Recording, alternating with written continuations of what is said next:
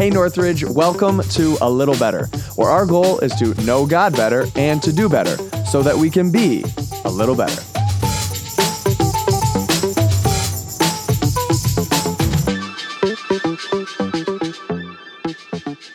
Everybody, welcome back to A Little Better. Thank you for being part of our podcast community. We're so grateful that you join in each week. I know during the middle of COVID, if you're anything like me, I feel like my podcast listening time has been drastically reduced. Not having a commute means that my amount of listening has gone down. I don't know, Drew, are you the same way? What's what's that going like for you? Yeah, I mean, it's it's difficult to to play a podcast right now. It just is. No commute. It takes down my podcast time for sure. Yeah. So anyway, thanks for still listening in. I don't know if you are now shifting when you listen to, uh, you know, whatever, doing the dishes time or um, shower time. What? I don't know. Is that weird? Trying to get away from your kids' time. yeah, whatever. Shower. Actually, that's the same thing. Showering.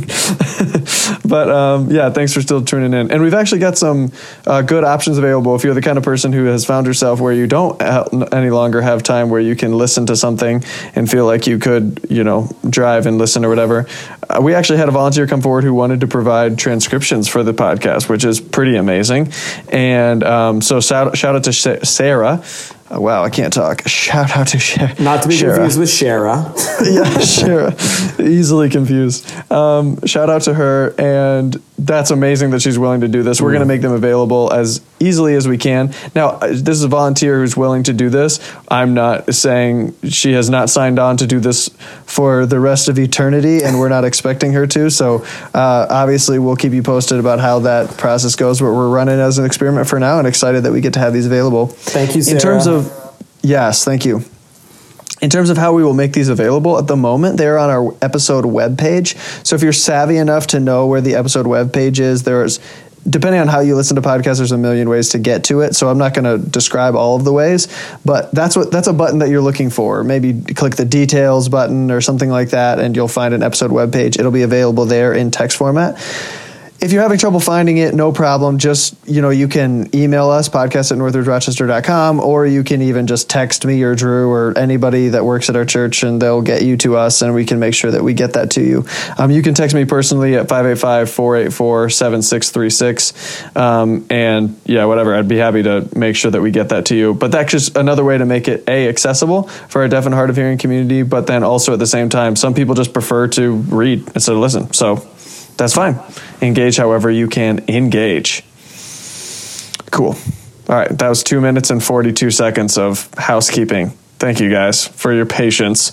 But Drew, hit me with some stories from quarantine. Have you had any like funny things that your kids have done or embarrassing work from home moments? How's that? What's that been like? I mean, I you know I've had I got a lot of good stories. My kids are always trying to interrupt my meetings. I think the best one.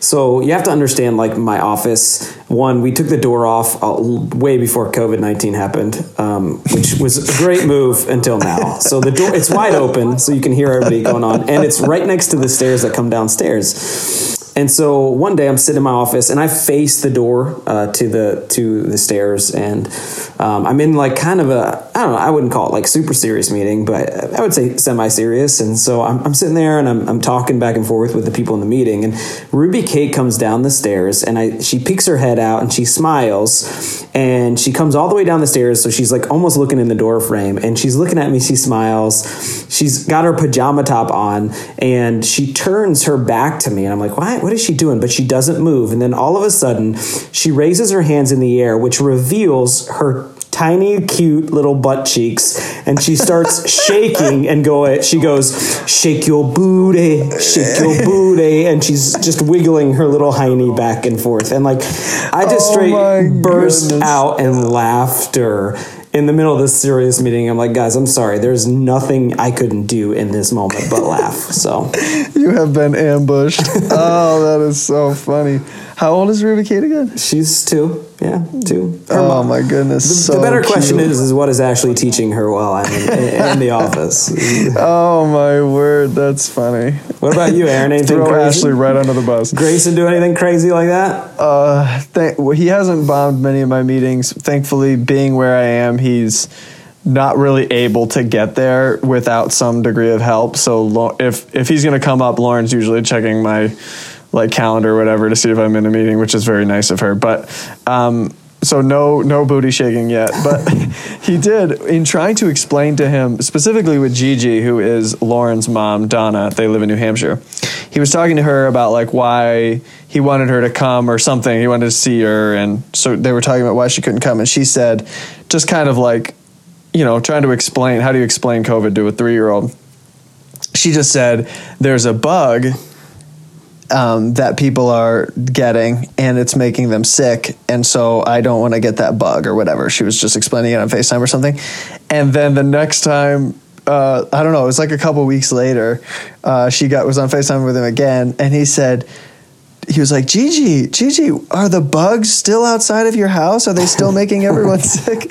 Where are the bugs? And um, have you gotten rid of the bugs yet? And she was, we were looking at him like, what are you saying? And she was like, I tried to explain it. This is the best I could come up with, and now he thinks there are like venomous bugs waiting outside of Gigi's house. Which I, I'll deal with that. I'll take it. if, if it was really a bug, we'd be good in New York because the snow would have killed it a long time ago.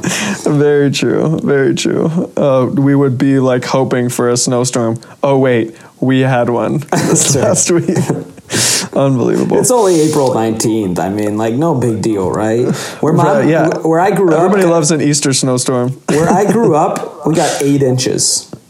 Eight What? inches. This past week? Yeah, eight inches of snow. Like Oh the, pa- the power goodness. is like the power went out and everything. Happy spring, everybody! I know. For once, we get to say we're so glad we live in Rochester. We didn't get as much snow. Jesus Oh, is alive. Spring isn't. Seriously, it's still in that grave. Come on out. That's funny.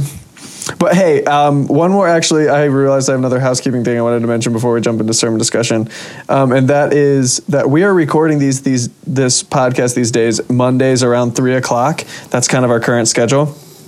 We've done some pre-recording and whatever in the past, but because of COVID, we're doing it Mondays around three. So I would really encourage all of our listeners, if you've got questions or comments or anything that you want to say related to this podcast from Saturday night services or Sunday services or whatever, if you have anything, just send it over to us because we would totally engage with it. And now you have the opportunity to do so right now.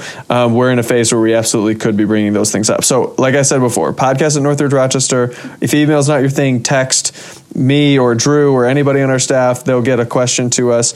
How literally any way that you can contact us, social media doesn't matter.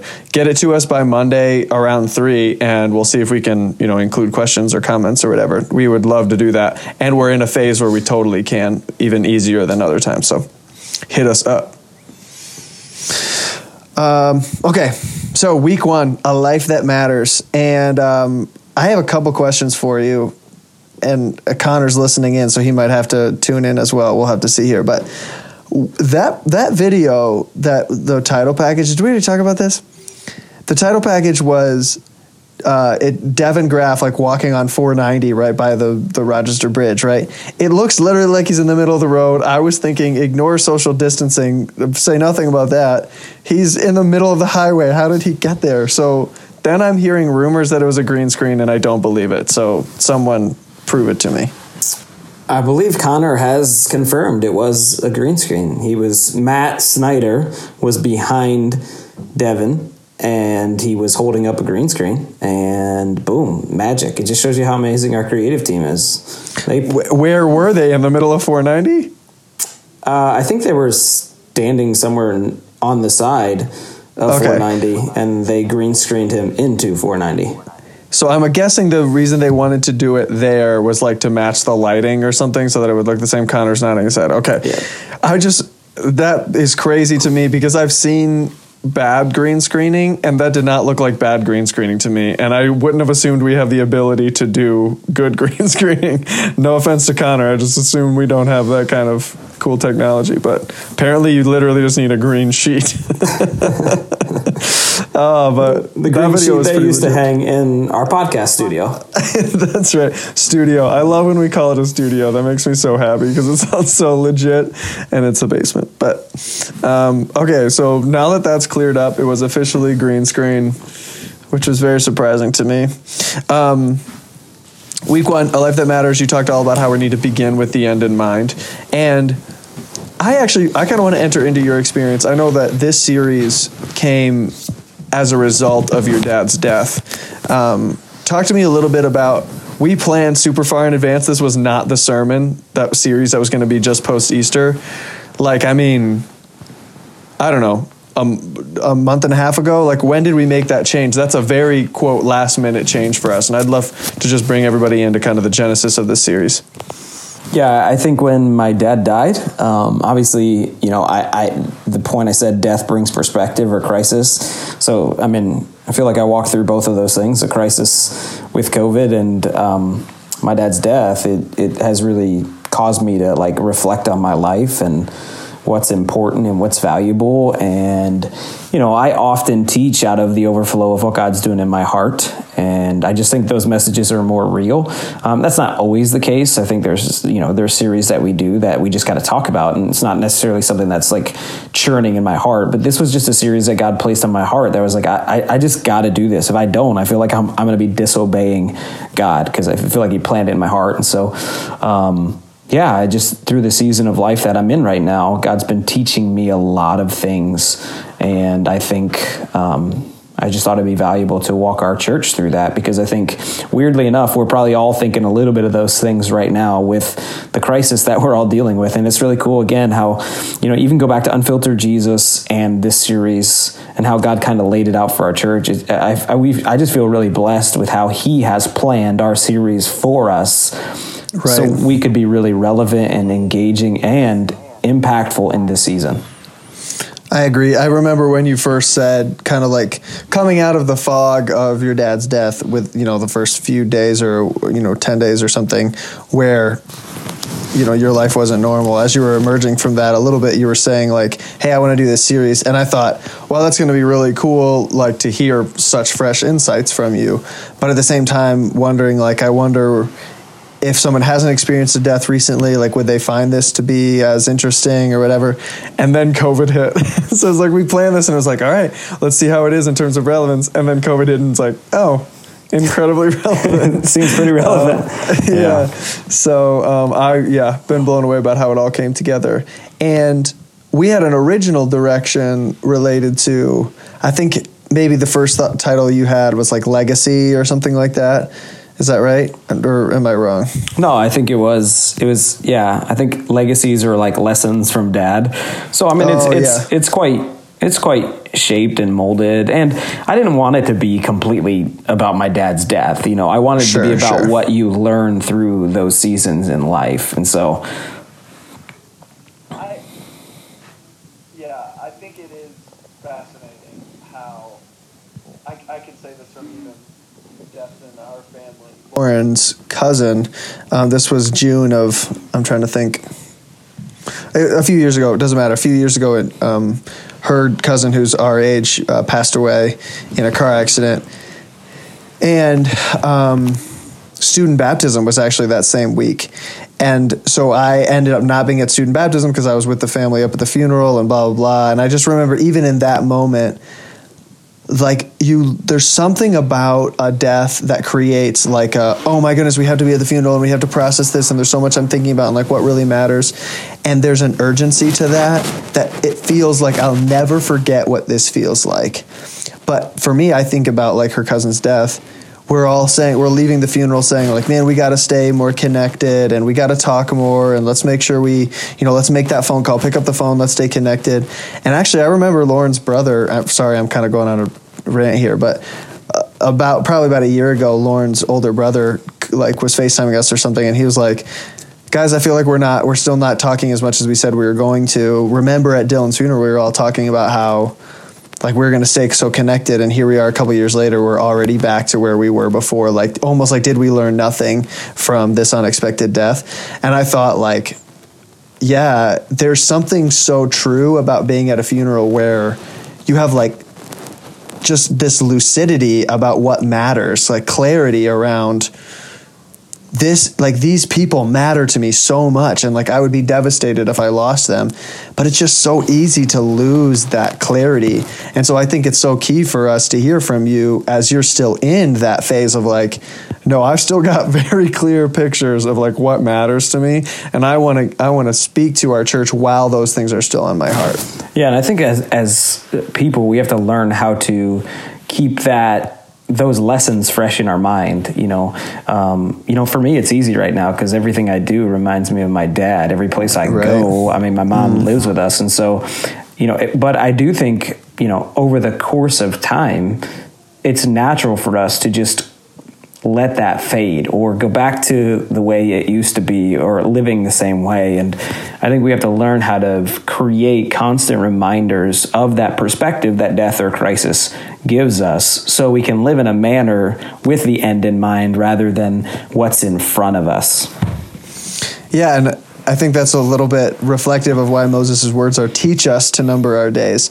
Like, this isn't something that we do natively. We don't automatically think about, begin with the end in mind. We don't automatically remember that our lives are going to end or just even a picture of our own mortality. We don't automatically remember that. And so it takes God's work in our life to teach us to do this. Like, ke- teach me to keep track of the fact that I've just got such a short life. Um, and, And I- and I don't uh, think that's it's- what this series is. Go ahead. And I, I don't think it's ever like a lesson learned. Like check that off the Mm. box. I got that. It's a constant daily reminder, whether it's like a, a reminder you set in your phone or just circumstances remind you.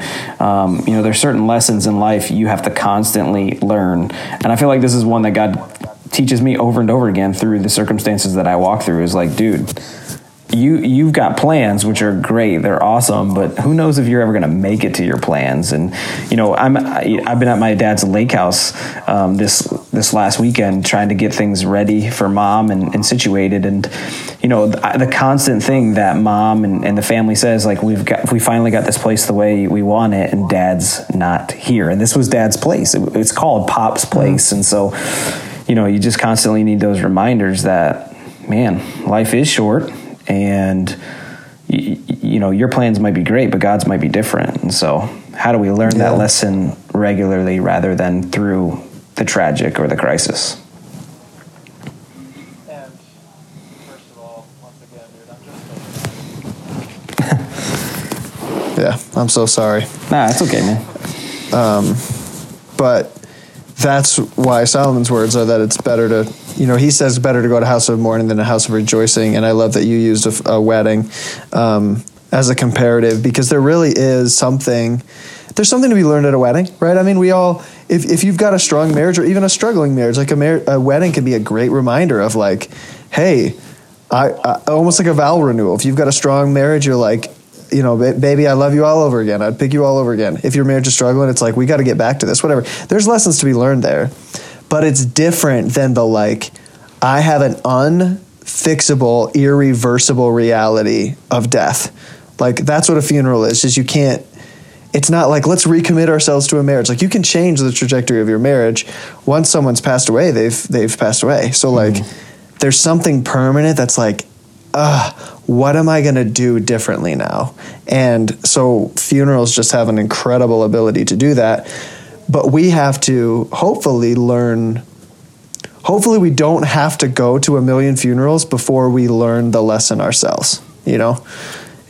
that's the hope but i mean I'm, I'm guilty so many times of you know going to a funeral and I, I don't I don't know if I'll ever go to a funeral the same way anymore. Mm. You know, and, and I think I've had such an, a, a good life in the sense of I haven't lost anybody really close to me that has hurt this bad or stung. Like you know, I've lost people, but no one like my dad that close to me. And I think you know, thank the Lord that He's protected me and my family this far. But I'm telling you, there's certain things in life that I just won't look at the same. Like when I, you know, as a pastor you know, death is, is common and people getting sick is common. People having heart attacks. I, I think it's going to reshape the way I pastor. Is like, you know, it's easy for me to get numb to, oh, someone died. Like, nope, not anymore. Mm. Not anymore. Like when some, like my heart is going to break for people who lost people.